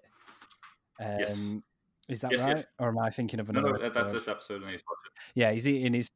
Yeah, he's, eat, he's eating his fried chicken. His mum's like, why don't you do anything with your life? And then he gets all the numbers and he faints. Yeah. And that's your start of your episode. yeah. um, which I always find really funny. Um, I, I just think um, Jorge Garcia is he's a wonderful actor. He's, he, he really brings that loving quality to Hurley, and to and he always makes other scenes better, even if he's not the focal point of it. He always... add something to it, I think. Mm-hmm, mm-hmm. Yeah, I, I think so. Um, um, and it's it's I I thought it was a bit of a shame um, this episode, because I think Hurley uh, Jorge Garcia is is very very good, but this episode, like everything that happens to Hurley is quite tragic, and everything that plays out in the episode, yeah, it seems like it's going for the like I know Hurley's kind of the the comic relief, but his flashback story is is. horrible, um, and it plays it for laughs almost, it and uh, it didn't sit right with me. Mm. Okay, that's interesting. I think we've had that before, haven't we? I can't remember what character. I'm sure we've discussed a flashback that just felt a bit unnecessarily dark. But um, yeah, so if we if we go through in order, then really what happens? So um, he's he's on the news announcing, you know, he's won the millions, and his his grandfather dies of a heart mm-hmm. attack. Um. And then see Scott's laughing now. I agree that it, it is like it is funny. The, the episode is successful at making it yeah. seem funny, um, but I just the, the I know strange, what you mean. Um, uh, the, the, the disconnect between you know this, these are really bad things that are happening to Hurley in the episode. Yeah, the episode I mean, I, mean, I have really to, I have to like like comedy sort of uh, the the comedy yeah. score in the background is like boom, boom, boom, yeah, boom. boom. Yeah, it's like a jovial thing, yeah. isn't it? It's weird. The next one, I have to admit, made me laugh because it just felt so ridiculous. But the priest officiating the burial of his grandfather gets struck by lightning. It's just, you know, in a, in a fantastical world, that just seems ridiculous. But, you know, I had to giggle at that. But we don't um, see it, which is, I would have... No, I know. I know, he's like, you know, officiating a, a funeral procession. Yeah. I, yeah, but I did have to giggle at that where they're just like, yeah, he got struck by lightning. I thought, what? um, I think his his, uh, sister, his sister-in-law, his leaves, sister-in-law his leaves his brother, yeah, um, for another woman. for another woman, yeah. Which again, I had to laugh at. Um, his mom breaks her ankle whilst looking at the house that he's bought her sets on fire, yeah. And then directly after that, or whilst that's happening, he gets arrested, doesn't he? Yeah, yeah. yeah. Um, so yeah, it, it's it's literally one thing after another for Hurley. Um, but he seems pretty like at peace of it because he's, I think he like he's he's got his like, head down on like the bonnet of the car, he's like his yellow Hummer, and he's yeah. like, "See, Mum, I'm telling you." He's, He's not like struggling. He's just oh, it's just how it is. Man. I'm just used to did it. Did anyone else just whilst I, while we're talking about his Hummer? Did anyone else think it reminded you of the car in Kill Bill, which I've forgotten what Tarantino called it now? I love Kill I, Bill. I, don't I can't the car in, in the film. Sorry, oh, I've not seen it for a long time. Hold on a second. I need to check. It, it's called like the Pussy something or other. Yeah. Uh, but all I could think was this was shot like a year and a half, two years after Kill Bill. Is that a reference? Wouldn't surprise yeah. me. But, uh... Wouldn't surprise me. Oh, it's, uh, he called it the Pussy Wagon. There you go. That's Tarantino through and through. Um, but yeah, basically, um, the bride drives a yellow Hummer, or she steals a yellow Hummer, and it's called the Pussy Wagon. And oh. bit of trivia for you, Tarantino actually has that car. So again, oh, very Tarantino. Of course he does. Of course. Right, maybe the footmobile was already taken. Yeah, by him. It's, yeah. probably, it's probably like his Rolls Royce that he, he never brings out, or something. Yeah, you go, this is the Footmobile. That's his casting um, couch. Oh God! Don't make me think more ill of Tarantino. I love the man through his films. I'm trying to forget that he has a weird fetish for feet. All right. Um. So yeah, we've got all these recurring things, all these bad, this bad luck that happens to Hurley, um, and. Then we get a bit of um, we get a side story, I guess, of he visits the asy- an asylum where it's implied he stayed for a bit, and at this point you don't know why. Yeah, I thought, but he yeah. talks to another. Sorry, sorry, I, I like I remember that from, from later in the series that he was uh, institutionalized, but I don't think the episode really mm. like it doesn't linger on it.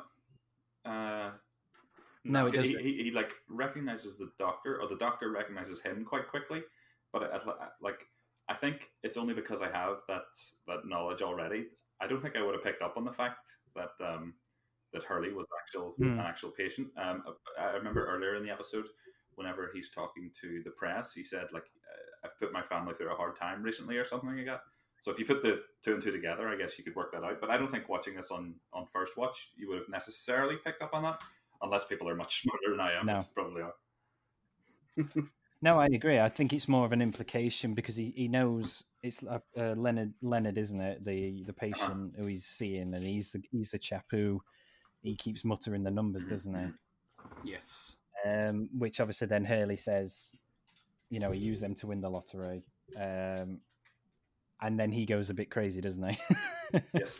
And yes. he starts saying, I guess one of the famous quotes of the series is the numbers are bad. He starts yelling that. Yeah.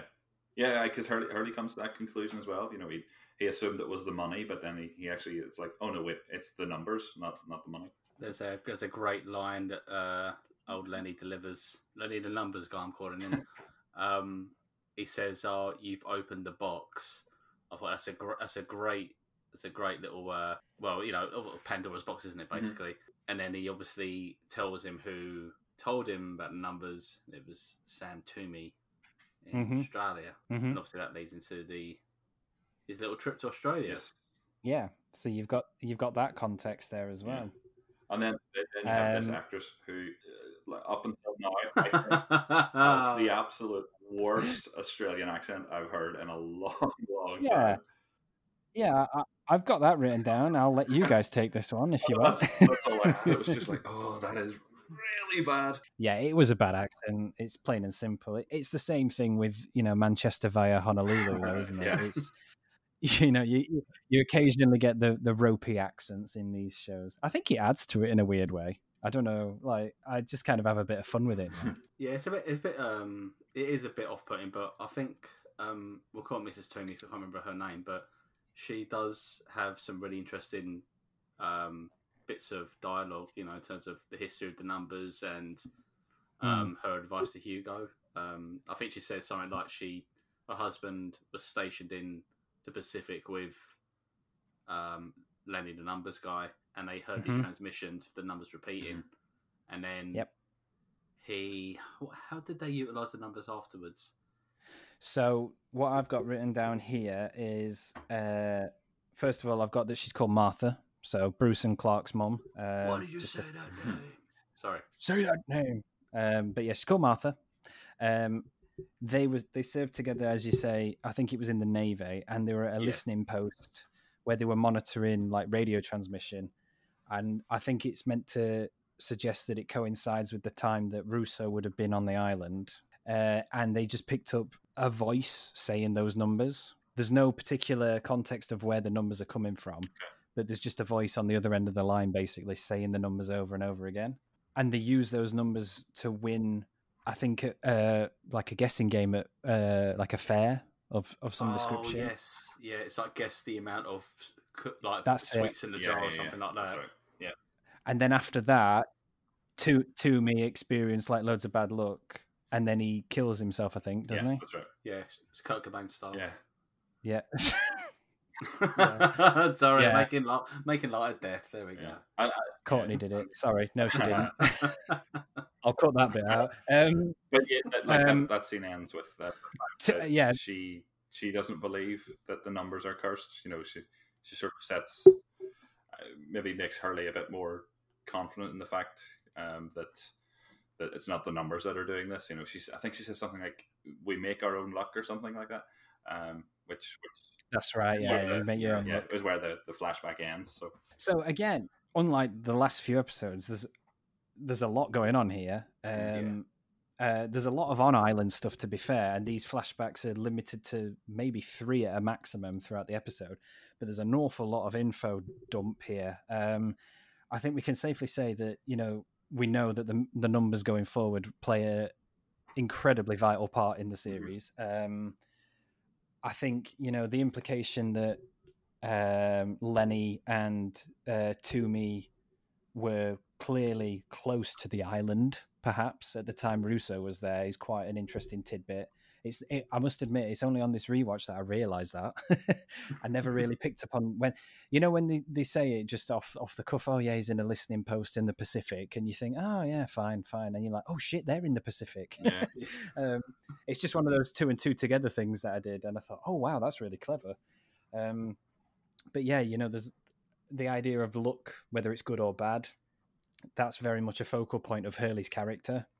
So you're getting an awful lot in these flashbacks, but ultimately we know how he got to be in Australia. Um, and that can bring us on to the island events. Um, and again, quite an awful lot happens from uh, my notes here. So way back in, I think it's Solitary, when Saeed got kidnapped uh, by Rousseau, or he got captured by Rousseau. Um, Yeah, it was Solitary, sorry. Yeah. yeah. So they're looking over the documents that Saeed, I guess, stole from Rousseau.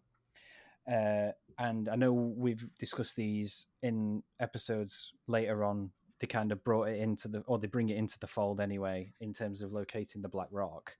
But Hurley notices the repeated uh, phrasing of four, eight, fifteen, sixteen, twenty-three, forty-two. Um, and that kind of sets him off a little bit. Uh, and he goes in search of Rousseau himself, doesn't he? Um, kind of ignoring Saeed's warnings at the same time that she'll she'll have you, basically. And Saeed is clearly still rattled from his experience in, in like the forest with like the whispers, mm-hmm. without saying yeah. it. Like, and Saeed's like a tough, he's a tough biscuit, but he even Hurley I... doesn't even recognise that. He's clearly like he's no, he's committed, like regardless like, of the and warning. And just whilst we that's fantastic that you mentioned that, Scott, because that just brings up a point of how badly written Saeed was in the previous episode. Yes, that's exactly what I'm talking about. everything he does apart from Shannon is interesting. And yes. he's, you know, it's so obviously not an issue with him when he's talking with Shannon. No. Nope. Everything is kind of like put to the side, but here he's yep. like still reading from it. Yeah, so if you think about it, in the previous episode, he was all lovey-dovey, and he was—he's not a scarred man. You know, he's not someone who's scarred by the events of what's happened to him so far on the island. Don't even seem scarred about his time in the Republican Guard. You know, he's head over heels in love and ready to bump uglies. But this episode, it's like we're straight back, we're straight back to the tortured Saeed, which we know and love, and. That, there you incons- there's your Sorry. there's your inconsistency. There's your inconsistency. Sorry, no pun intended. Um, um, but yeah, yeah, you're right. It's just ridiculous how that was written. But he, yeah, he ignores his warnings, and Hurley finds the same cable on the beach that Saeed found, doesn't he? He goes off on his extended walk, and. Uh, I quite like this scene because he. This is when he kind of disappears into the jungle and um, he finds the rope bridge, doesn't he? Yeah, oh, well, finds I, like I, a... I, yeah. I'd say it's that's. I jumped ahead a little bit, but I, I love when he's when he gets the gets to the cable, and mm. he goes French chick. Yeah, it's just a typical Hurley. He he knows her name. Like Soda's told him her name. He still goes a French chick. It's brilliant. And the fact that he thinks she'll. Just be there as well. Sure, yeah, she'll just be there waiting for him, yeah. Hello, Hurley. This is where I stand now. um, yeah, oh, it's good fun. It's good fun. Um, she's she obviously being Rousseau set loads of traps alongside the cable, but this is interesting. This is where he starts to seemingly get some good luck, and he oh, escapes. Yeah. He, he escapes getting hurt by. A, any of the traps that she set. Because um, Jack, Charlie and Saeed turn up looking for him, don't yeah, they? And they do. Hurley accidentally or inadvertently um, springs the trap of yes. some giant wooden spiky spikes. Yes. Um, yeah. And spiky what we... spikes. I can't think of another adjective for it. Spiky spikes. And I think... It's very, a... it, it's very Indiana Jones, isn't it? Oh, yeah. But it's a very great line from Charlie... When I think Jack or Saeed says, we need to find something to to um, swap for Hurley's weight. And, and Charlie says, like, really? Yeah. And Hurley's like, hey. I think I think you can, again, a bit almost like Saeed, you can almost get away with that joke because it's very clearly established that Hurley and Charlie have a, like a bromance going on. And also... I don't think it's meant in a way that's meant to offend as such. It, no. It's just one of those...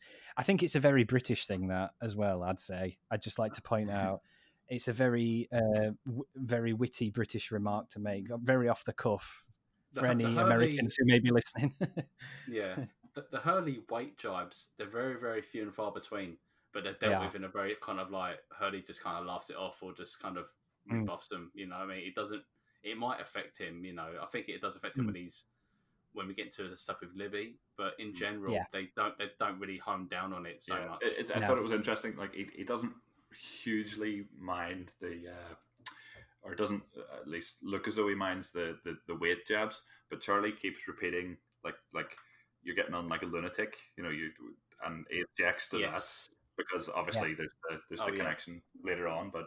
I thought that was uh, again with, with the foreknowledge. I thought that was quite a quite a nice um, uh, Would, foreshadowing. I've only just really, yeah, I've only just thought about this. But could I know we've mentioned it previously? Could we say potentially that in the context of this rewatch, that in terms of laying out future storylines, here the writers have made Hurley one of the better ones because we know.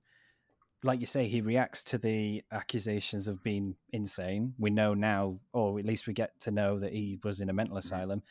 We've had it laid out that, he, he, you know, we've mentioned when he mentions jokingly, oh, I was rich off the island, and everyone's like, shut up, Hurley. Yeah. Now that I'm thinking about it, they actually really did well in laying out those future plot lines. Yeah. I, I, th- it's, I think um, the delivery uh, of the lines in the previous episodes, you know, they're never...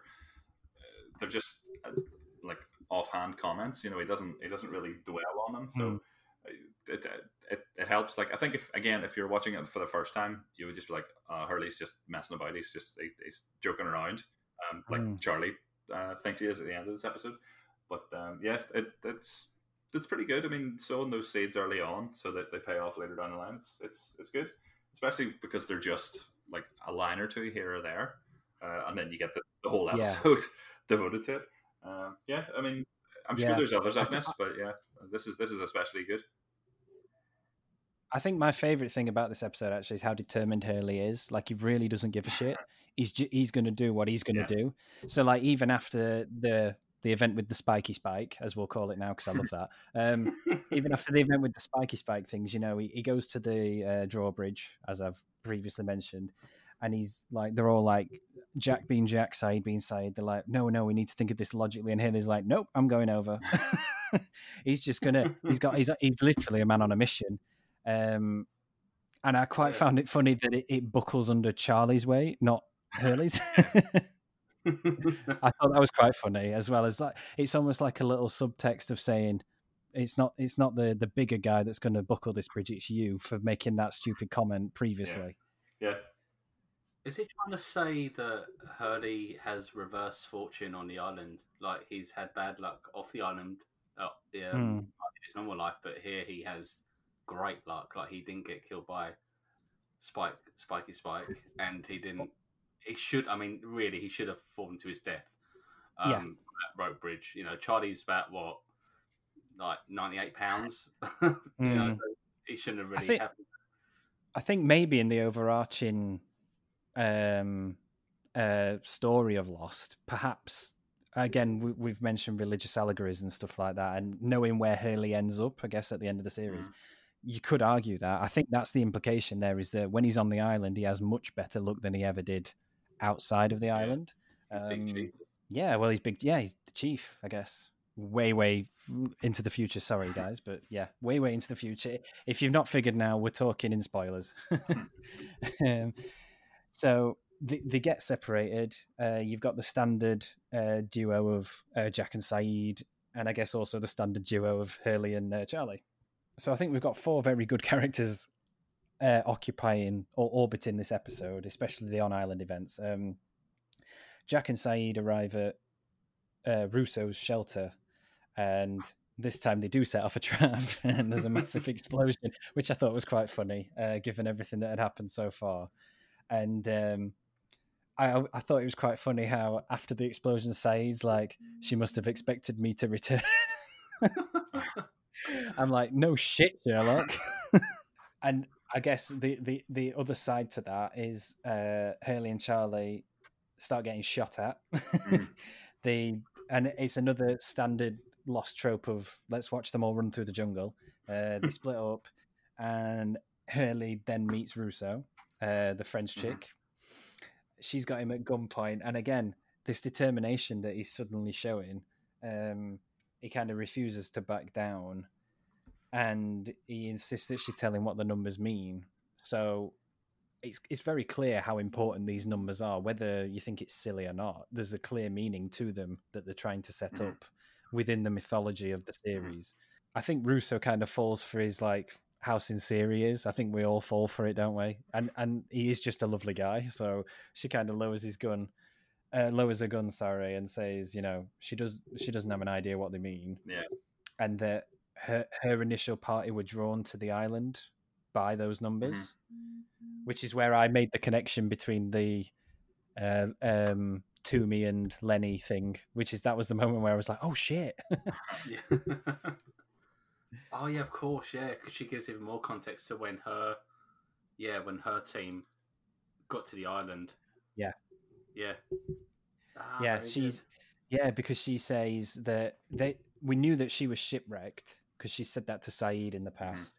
but this is when she starts to say we're actually literally drawn to the island by this transmission of the numbers, and it's and then she starts mentioning this is when I think we get the first. Uh, rumblings of a transmission tower on the island, because she says it took them weeks to find it, mm-hmm.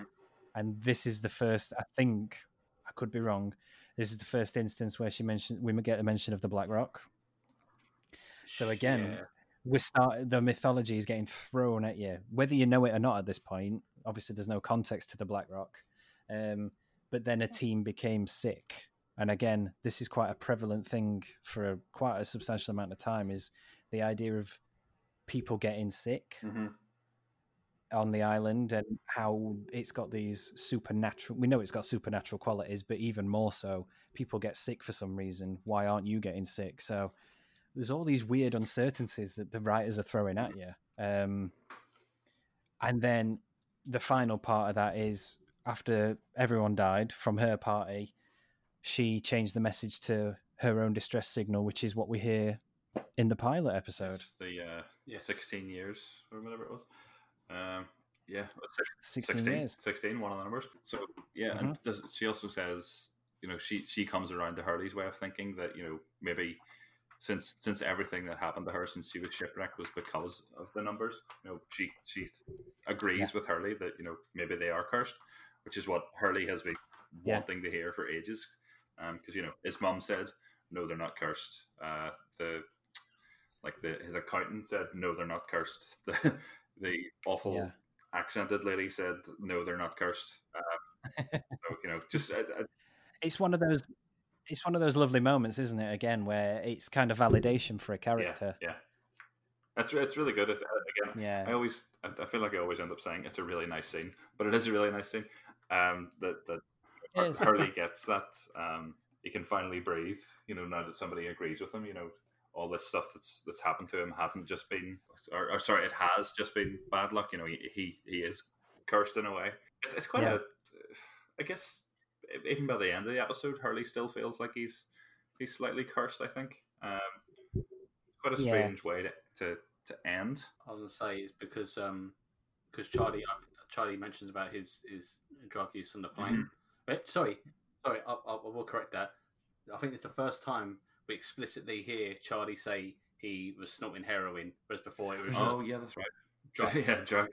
Um, but then uh, Hugo, I think Hugo tells him that he's he's worth like one hundred fifty million dollars, mm-hmm. and then Charlie mm-hmm. thinks he's joking it. And I think you pointed out earlier on that for up to now, Hurley's just been the comedy relief. No one's really taken him seriously. So even now, mm. when he wants to be serious. No, it takes it can't seriously. be. Yeah. yeah. I think just before that as well, one of the funnier moments of the episode, and I think this kind of, it, it's just kind of how it's been built up that Rousseau's this antagonistic character. She kind of is, but she's conflicted, and we know her ultimately to have good intention. But just with her experiences with Saeed and obviously torturing him and knowing she's a bit disturbed, I thought it was really funny how Hurley just kind of walks back with that battery. Yeah. And they're all like, "Oh my God, are you okay?" And he just kind of oh, gives it yeah. to Saeed. And they're all like, "How did he do that?" Oh, he says, like, just... "Oh, she says hello, by the way." Or, uh, she says, yeah, yeah, yeah, yeah. That's it. He's like, she's, uh, "She says, hey, by the way." And they're all just looking at each other like flabbergasted, like, "This bitch tortured me and she shot at me and she's nearly tried to kill me, but she gives him the battery." Yeah, okay. I thought that was really lovely just because. Hurley can melt butter, obviously, can't he? He's he's just great. But yeah, just back to what we, you were saying, like, you know, Charlie storming off. I think that obviously lends to what we've discussed about Charlie is that he's quite he can be quite volatile and uh, stubborn. But yeah, even when Hurley wants to be serious, it, it's still a bit of a joke to people. Um, and it's how, how does he articulate that? You can't really say anything other than "I was rich." Yeah, I think it's a shame. It's not really. It's not really um, by fault of the of the other people on the island. It's because Hurley has made a conscious effort to be the guy to cheer people up and to be the comic relief, and they've just kind of used that and just kind of presumed him to be just a general joker that he doesn't have like mm. secrets. Because I think he says that to Charlie, he says, "You know, dude, like, you don't you don't know me. You don't know me as well as you think you do. You just think I'm some joke, but, you know, I've got shit going on." Yeah. Yeah. Um, I get, and I guess, you know, we're left with a bit of conflict there. We're left... It's it's relatively light-hearted, the episode, I guess. It, especially the on-island events, should I say, just to clarify. I guess the on-island events, there is a bit of turmoil there, but ultimately, Hurley gets the job done through his determination. Um... But like any classic Lost stinger, um, just when you least expect it, the numbers, the final part, the numbers are then shown to be uh, engraved on the hatch, on the door of the hatch. I had completely... Which I, I distinct I I completely forgot as well. Um, yeah. And I distinctly then went back to being fourteen or whatever when I first watched it and remember screaming like, holy shit! Yeah. Yeah. That, I mean, because now you think, what does this all mean? Yeah. Like, is there a point at all where Hurley, like when they get to the hatch, jumping in my head obviously, and then Hurley, does he ever see the numbers on the hatch? Yes. Yeah. I would say he's going to freak out probably. Oh, he does. He does. he, acti- he, he he actively tries to stop them from doing yeah. it. I think, yes, no, you're right. He does. And Locke, Locke's, Locke acknowledges it and's just like, no, I'm blowing this bitch. You're not letting me stop this. He, he he looks at him and goes, nah, sorry, blowing it. But that's jumping a bit ahead in three weeks' time when we talk about that. But yeah, Hurley acknowledges the numbers on the hatch and basically says no good can come of this. Um, wow. But that's your, that's your little stinger for the last episode. That, that I, I mean, ultimately, there's so much going on in this episode. Um, not not just from a character perspective, but really setting up where the series is going. Uh, yeah. Yeah, it's really oh, fantastic. Yeah, it's quite strange. What was the? Sorry, John. No, no. I was just gonna ask about um, the, like the numbers in general. Um, it does seem as though it was a a concept thrown in there, and then obviously I take it to be this way. You know, it, hastily written to to fit sort of how they were going to play out. Because by the end, doesn't it? It refers to certain characters on the island. I don't. I can't remember what it is exactly. It's it's something to do with Jacob, and it's something to do with Protector of the Island or something like that. Um, but I, it's uh, the uh, the candidate. Yes, that's right. That's right. Um, I don't know if that was this personally. I don't know if it was ever very satisfying. Um, a, a satisfying answer to what the numbers were. Um, I think. You know, before it was it was sort of demystified. It was a lot more a lot more engaging. I know what you're saying. Yeah, yeah. I think I I know. I appreciate how they eventually changed it, but the numbers in this episode, you know, just how they were established is very specific to Hurley. Mm-hmm. Yeah, and I think I think how they ended up expanding on it, it. It's that A to B thing we've discussed again. It's like, right, we need to somehow make these numbers that are very specific to this one character fit into the overall arc of the show, which is fine, but it, how we get there is very messy, ultimately, yeah, yeah. because it, it raises more questions than it answers. And I know what you're saying. It, it, it doesn't fully pay off as a as a plot device. Mm. But I think for the context of what we've got now, it's super exciting, and especially with everything being on the hatch as well. You just think, you get this idea that, you know, it, it gives the impression that, you know, the hatch is almost like the lost version of hell. You know, you're going down. What are you going down into? You can only go into hell, basically. It, everything's psyching you up for what what evilness could happen in that hatch. And yeah, fantastic. What a stinger. Loved it. Unless we've got anything else to say, I've got a few production notes. I've got a really fun one I found. Hurley being mistaken for a drug dealer in the uh, opening flashbacks and getting arrested is actually a reference, apparently, to uh, Curb Your Enthusiasm, for either of you, if you've watched Curb Your Enthusiasm or like Curb yes. Your Enthusiasm. Uh, Jorge Garcia played a drug dealer in an episode of uh, Curb Your Enthusiasm, and apparently it was oh. this particular role that got him the role of Hurley in Lost. Oh, wow. Jesus. I've never so seen him want... in that show. That's what I've, and I've, I've watched very little of it. Of it. It's not it's my brilliant. humor, sadly. Oh, it's it's. Oh, I love it. It's it's right up my alley. I might have to go back to it because I watched it when I was like I was a bit younger, and I might I, I only, might appreciate the humor now. More. Yeah, I, I only started watching it about two or three years ago. Um, yeah, it's yeah, it's probably one of the best comedy, probably one of the best American series I'd say um, in the last oh, twenty wow. years. It's well I'll definitely check. I'll definitely check it out again then. But yeah, I just thought that was a nice little production note. Uh, There's not much more in terms of uh, production, just uh, in terms of the general reception of the episode. Uh, it was quite acclaimed, which I'm I'm happy about. Mm-hmm. I think, uh, generally speaking, everyone agreed that Hurley and Rousseau's encounter was kind of like the peak moment of the episode, just because Hurley finds comfort, you know, in, in someone that you, you least expect, really. Uh, you expect it to maybe be Charlie or Jack, perhaps, but finding it with Rousseau is quite unexpected, but the way they did it was very lovely. And uh, obviously we get the mystery of the numbers uh, and what do they mean. Funnily enough, actually, sorry, I do have another production note. So within three days of the airing of this episode, the numbers were actually tried over five hundred times in the lottery by players across the U S. no, that's, no shit. That's worse than people committing suicide because they think they're going to go to Pandora.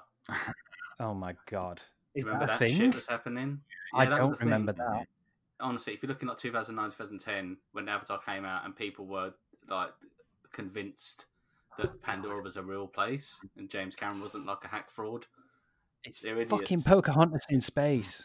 The last bit though of this trivia though is that the, the issue apparently people people continued to use the sequence, and the, it actually came to the attention of the uh, the people who obviously were running it. Because at that particular point, there was a jackpot of three hundred eighty million on the on the cards. Okay. Could you imagine if the numbers had actually come up? Just rig it, just, just for a laugh, to see it happens. uh, and apparently, a series of the numbers were drawn. Four, eight, fifteen, and the Mega Ball was actually forty-two, and it matched four of the five numbers. That's crazy. Um, I know, right? Uh, and the, pl- the the players who actually won, they only won about one hundred fifty dollars. They didn't obviously get everything. But how freaky is that? Oh, that's, God. That's like a share of yeah. four hundred million dollars. that's like that's that's something you just wouldn't do. It's like I I, I don't believe in that no. sort of stuff. But I wouldn't say Candyman five times in the mirror. I'm not going to use the numbers to try and win the lottery. You know, it's just, that's tempting fate. I can't. I can't deal with the fact about Candyman. No chance. I'm not. I, I mean, I'm, I'm. I'm not a religious man. I don't believe. You know, in. I know things are film. I know things are T V. But I ain't doing that. Oh no, no, absolutely. Candyman scared me as a child. It still scares me now. like, like the, the, with. But other than that, sorry. Just I was just going to say with with in relation yeah. to the numbers. I mean, it's probably the most iconic part of the show, right? Yeah, arguably. Yeah, definitely. Yeah. I mean, it, I, I, I know. For a fact that I could have listed them off before I did this rewatch, and I haven't watched Lost since twenty ten. You know, it's, it's one yeah. of those things that's in my brain now. Uh, I, th- I can't think of anything that would be possibly like such a recognizable symbol to do with Lost. Maybe like the yeah. the, the Dharma um, logo. Oh but, yeah, yeah. So it's just one of those things that I oh. always have to associate with Lost. You know, it's it's ingrained in my brain. Absolutely. I did have one one other part of um of the show of the episode that we didn't touch on, uh, and it's a very very small p- part. It's um what I've called John Does a Kindness, and John uh, John builds builds a little crib for Claire's baby. That's right, yeah. Which I thought would, oh, of um, course. And it's it's it's quite it's quite a nice scene. Um. Uh, where Claire confides in Locke that she was going to give away the baby, and um, uh, I think there's, I think he says something like, "Oh, sorry, and it's her birthday. Sorry, it's her birthday." Mm-hmm. And Claire says, "Well, you know, there's no point celebrating my birthday because you know no one knows me here." But he says, "Here you go. Here's the here's the crib," um, and I, it just again, Claire as a character and like Emily Derevin, it it just it really annoys me when we have.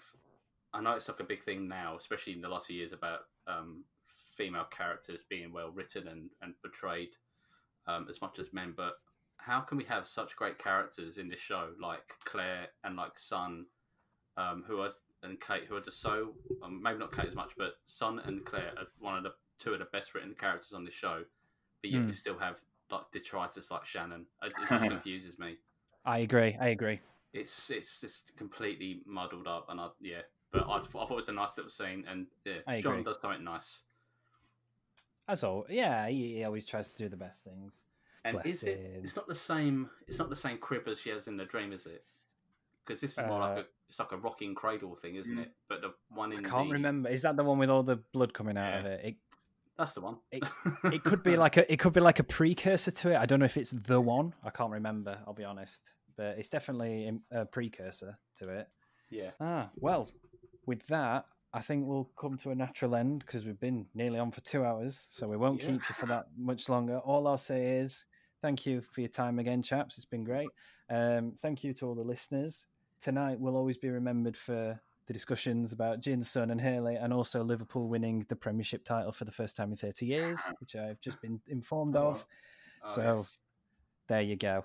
Wow. So well done, with Chelsea. That, yes, well done, Chelsea. Yeah, well done, Chelsea. So with that, chaps, thank you very much. We'll close another chapter in Lost in the Lockdown and speak next week. Bye-bye.